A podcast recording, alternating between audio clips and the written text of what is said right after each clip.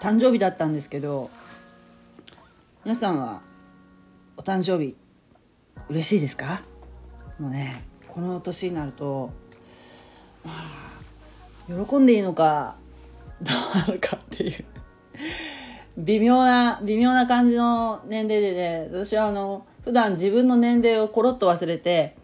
本当冗談みたいな話なんですけど書類に自分の年齢を書かなきゃいけないっていう時が時々あるじゃないですか。あの時に。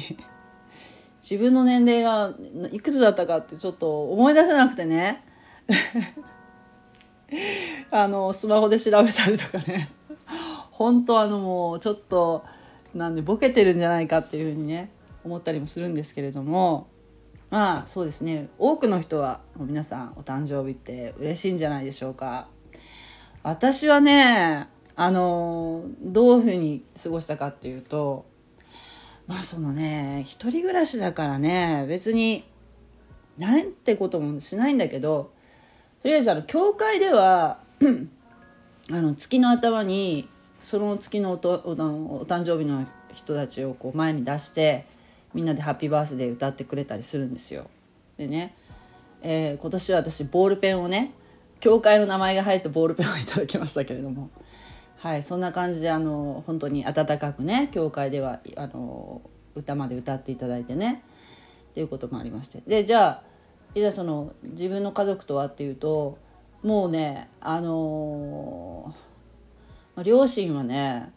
今年はね私の誕生日ね忘れてましたね。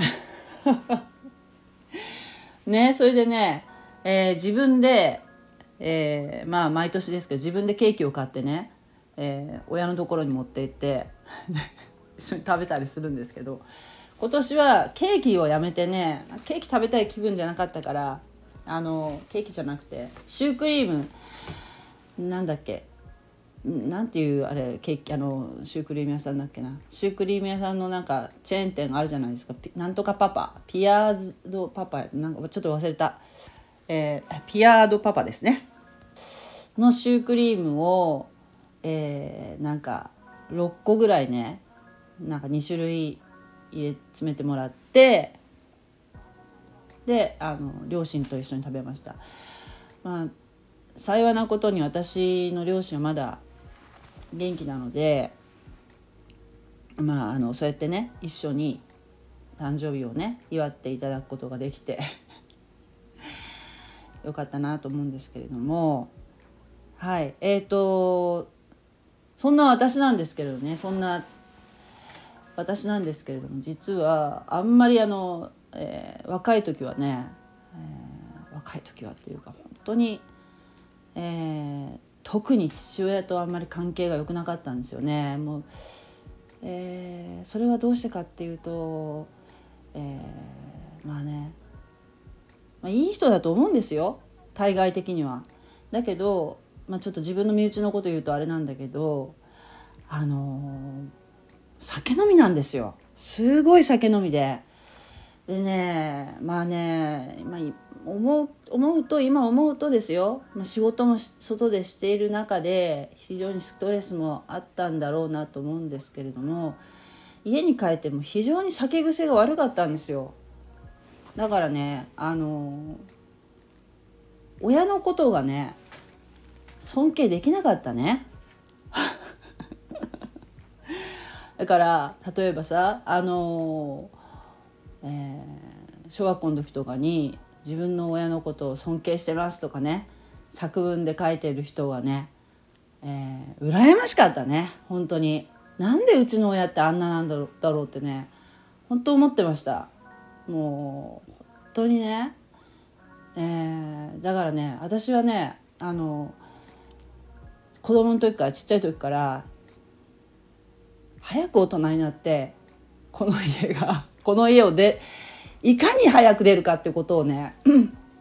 常々考えてましたね。いかにこの家を脱出するかってことをね。まあそんなね嫌なこともあるけども、まあ、楽しいことももちろんありましたよ。よくよく考えるとね。両方あったと思いますけれども。ただすごい私はあの独立心が強かったのであのいかにこう家を脱出するかってことをね、えー、考えてるような、そんな子供だったんですけれどもただねこのクリスチャンになって、えー、からですねそんなに前じゃないですけどね私は7年ぐらい前なので、えー、聖書にはね聖書には、えー、両親を敬えというふうに、えー、の書いてあるんですね。でもさ敬えって言われたってさ敬えないもんはさ敬えないじゃないですか。そんな言われたってね。うん。であとほらやっぱその相手をどんなにひどいことされても相手を許しなさい。イエス・キリストの皆によって許しなさいっていうこともね言われるしね。そう。だからその親との関係っていうのはやっぱり特にね特に父親父親との関係っていうのが、えー、良好であることっていうのは本当にねあの人生のキーポイントだと思いますよ。やっぱりねそれはちょっとまああんまりこうそれを話し出すと長くなるけどでもねやっぱ親の親は確かに、まあ、いろんな親がもいるし親っていうのはえー、ていうの？自分をこう生み出してくれた存在。ではあるけれどもでもキリスト教のあのなんていうお祈りの仕方 お祈りの言葉ねやり方としてイエス・キリストが教えてくれたお祈りの仕方っていうのは最初まず神様に対して呼びかけるところから始まるんですけど天のお父さん、えー、アバアバ父よっていうのはアバっていうのはあのイスラエルの言葉でヘブル語で お父お父さんお父ちゃんぐらいの意味らしいんですよお父ちゃんっていうふうに呼びかけるんですよ天の天のお父ちゃんそういうこう何て言うかなすごく親しい呼びかけ方から、えー、祈りが始まるんですね。これがまあオーソドックスなお祈りです。主イエス様とかね精霊様とかね そういうところからあの呼びかけても間違いではないと思うんだけど基本的には天のお父さん天の父なる神様っていうふうにお父さんって呼びかけからスタートするんですよ。だけどやっぱりその自分の肉体肉の親自分を生み出してくれた地上の親ね天のお父さんに対して地上の親ね自分の両親っていうのはね。地上の親との関係が特に父親との関係がうまくいってない人っていうのはこの天のお父さんっていう呼びかけ方がなかなかできないんだって。なかなか。うん、だからねあの、まあ、そうそのやっぱりお祈りが大変ってことはなんか中川先生も言ってたんだけど私はそのやっぱりその、えー、そうねクリスチャンになったばっかりの時かな。やっぱりその父親との関係っていうのがやっぱりやっぱりなんていうかな、えー、正していかなきゃいけないなっていうことはいろいろこうやっぱ勉強していく中で感じたからね。それに父親にも福音伝えたかったしね。うんまあそれで、まあ、時々今もね 喧嘩したりするけど喧嘩したりしてあ失敗したなと思うこともあるけどだけどまああそうねそこがやっぱりすごくやっぱ自分の一つの課題ではあったんですよね。それでこの間その聖書の学びこの間っていうかで3月ぐらいかな？聖書の学びの中でねあのヨハネの福音書の3章のところでね、えー、パリサイ人の一人でニコデモというユダヤ人の指導者がイエス様に教えを受けたいと思って、えー、こそこそやってくる話があるんですよ。でそこで、えー、イエス様がね誰でも水と霊とから生まれなければ神の国に入ることはできないというふうに、えー、ニコデモにニコデモさんにね言うシーンがあるんですけれどもこれどういう意味かっていう学びをしたんですよ。ちょっとそこの聖書箇所ね3章のねそこら辺ね読みますね。口語訳聖書で読みますね。パリサイ人の一人でその名をニコデモというユダヤ人の指導者があった。この人が夜イエスのもとに来て言った。先生、私たちはあなたが神から来られた教師であることを知っています。神がご一緒でないなら、あなたがなさっておられるような印は誰もできはしません。イエスは答えて言われた。よくよくあなたに言っておく。誰でも新しく生まれなければ、神の国を見ることはできない。ニコデモは言った。人は年を取ってから生まれることがどうしてできますか？もう一度母の体に入って生まれることができましょうか？イエスは答えられた。よくよくあなたに言っておく。誰でも水と霊とから生まれなければ神の国に入ることはできない。肉から生まれるものは肉であり、霊から生まれるものは霊である。あなた方は新しく生まれなければならないと私が言ったからとて不思議に思うには及ばない。風は思いのままに吹く。あなたはその音を聞くが、それがどこから来てどこへ行くかは知らない。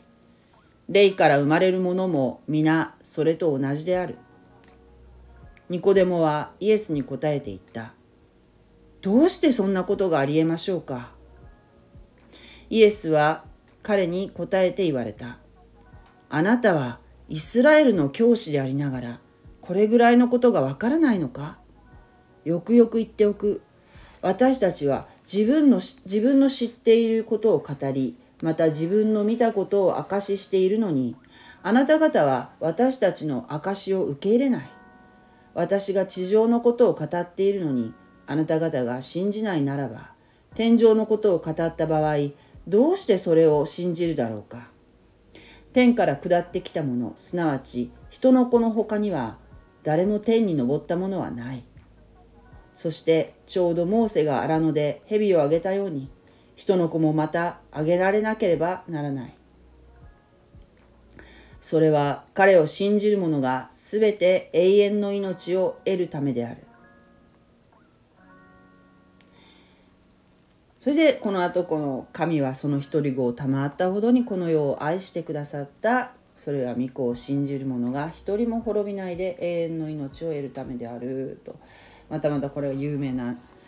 ところがね、えー、続くんですけれどもこの中に出てくるこのイエス様がねあのニコデモさんが、えーきに来た時に、えー、もう一度新しく新しく生まれるっていうどういうことですかって聞きに来たのね。ニコデモさんがイエス様に。そしたらイエス様は、えー、とってもよくよくあなたに言っておく。もうとっても大事なことだからね。よくよくあなたに言っておくよ。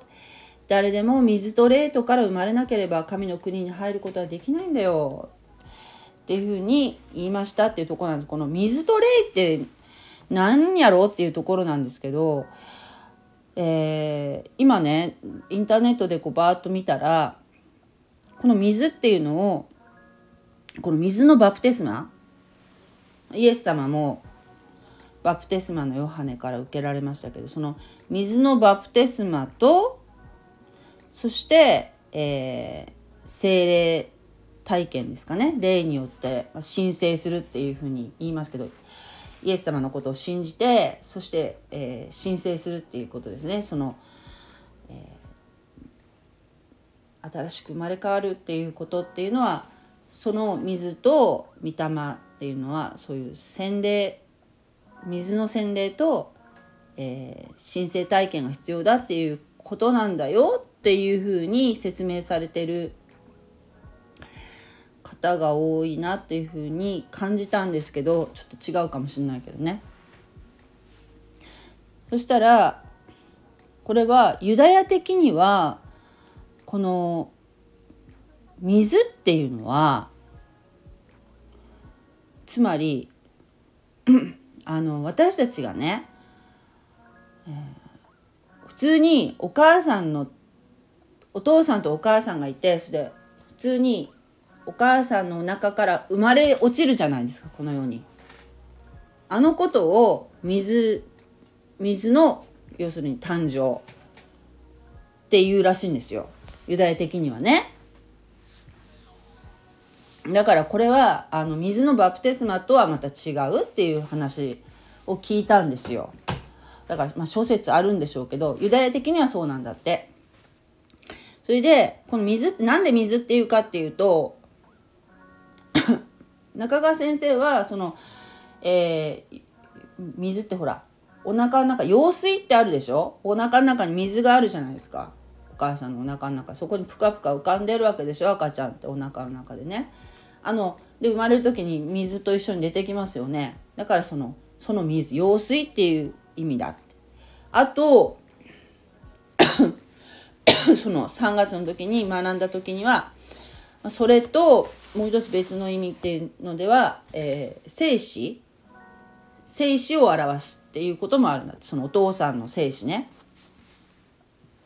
水っていうのはその用水とも捉えられるし生死とも捉えられるし水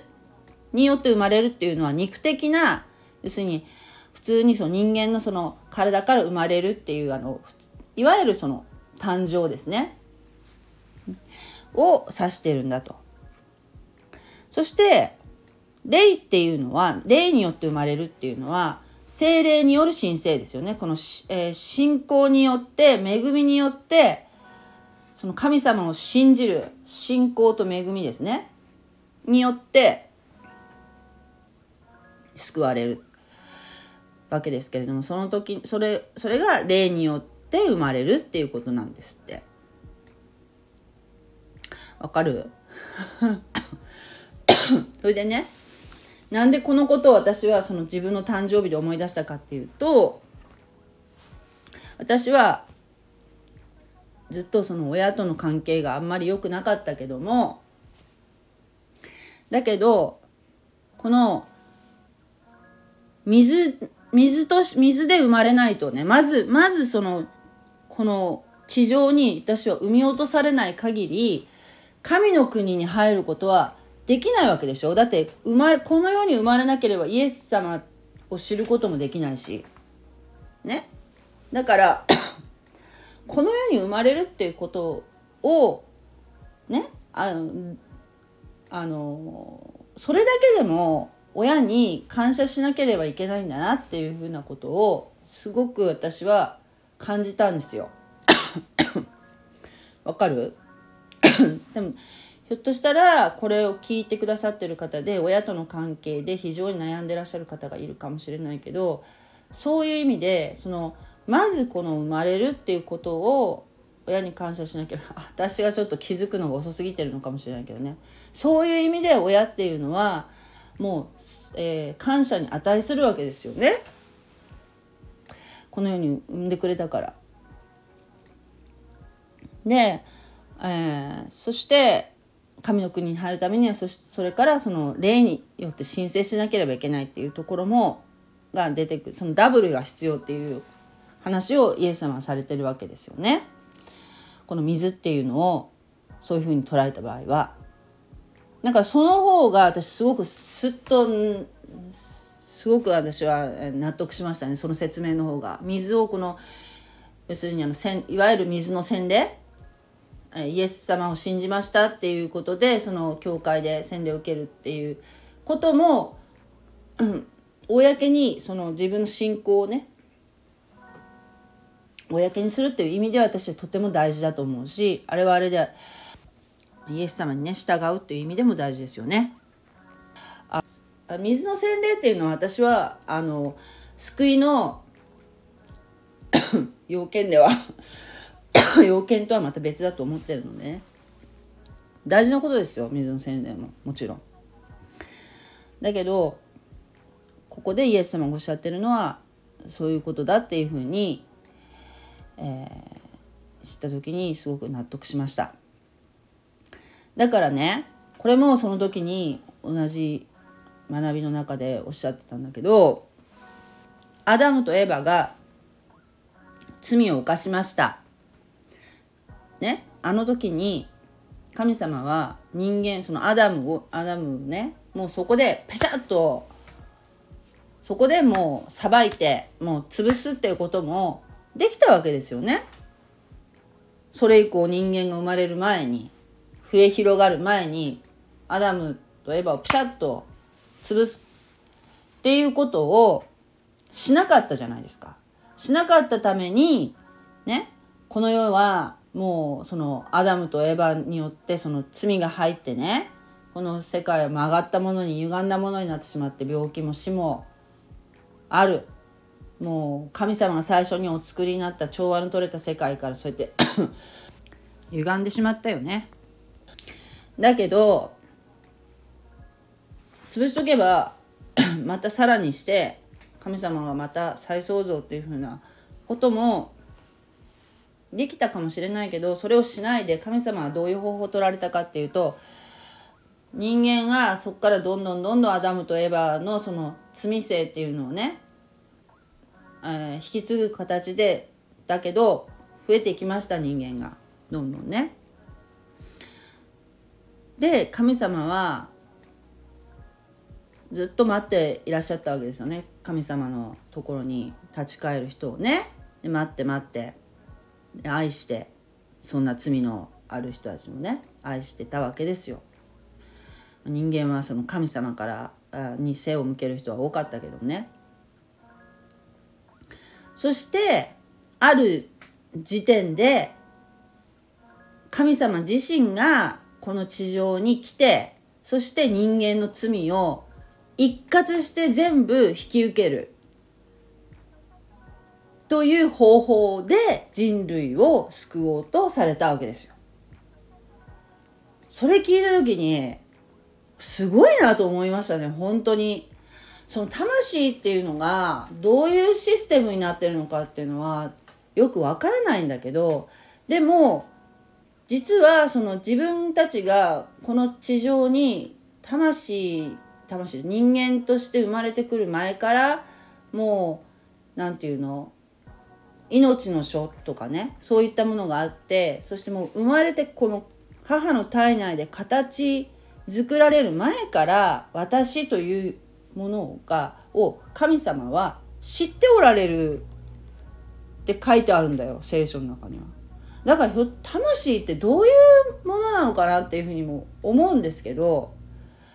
ほんと不思議だけど生まれる前から私っているらしいんだよどうも。ね？だからそういうその魂をこう何て言うかなもうこの罪罪の入っている世界に解き放ちつつも一括してこう救おうというふうな計画をされたんだよね。それすごいと思った。一括してその罪を引き受けられたわけです。もちろんですね。これは何、えー、て言うかな。ここをねあの何て言うかな。信じてない人も含めて信じてる人信じてない人も全部含めて実は救われてるんだっていうふうに解釈されるとこれは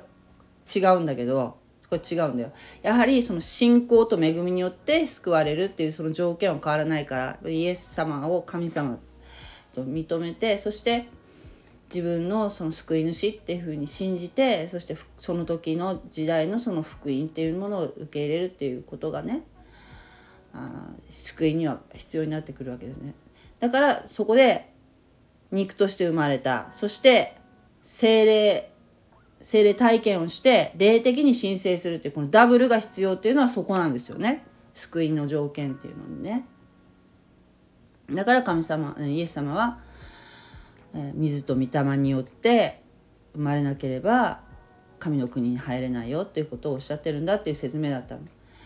だから神様はそういうふうにそのアダムをピシャッと潰すそこでもう断ち切るっていう方法ではなく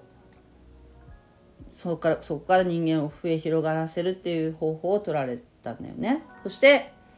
ああのアブラハムという人を立ててこの方の、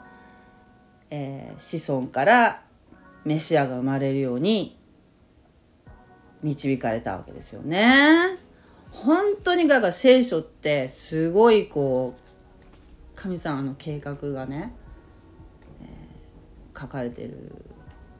ものすごくもう緻密な計画があるんだなということをしみじみと感じたわけですけども。というね話でした。本当に。だからね、えー、この世に生まれなければ魂が救われることはないっていう点においてですよ。やはりこの産み落としてくださったその肉の親ねこの地上の親。私たちはもちろん天のお父さんその創造主によって母の体内で形作られたものなんだけれどもその地上の親がいなければこの世にも生まれてくることはできないからね。そういうことでやっぱり、まあ、今ひょっとしたらそのご両親と苦しい関係の中にいらっしゃる方ももしいらっしゃいましたらでもイエス・キリストの皆によって親あの親御さんとの関係をね回復していただきたいなと思いました。はい。ということで、ありがとうございました。God bless you.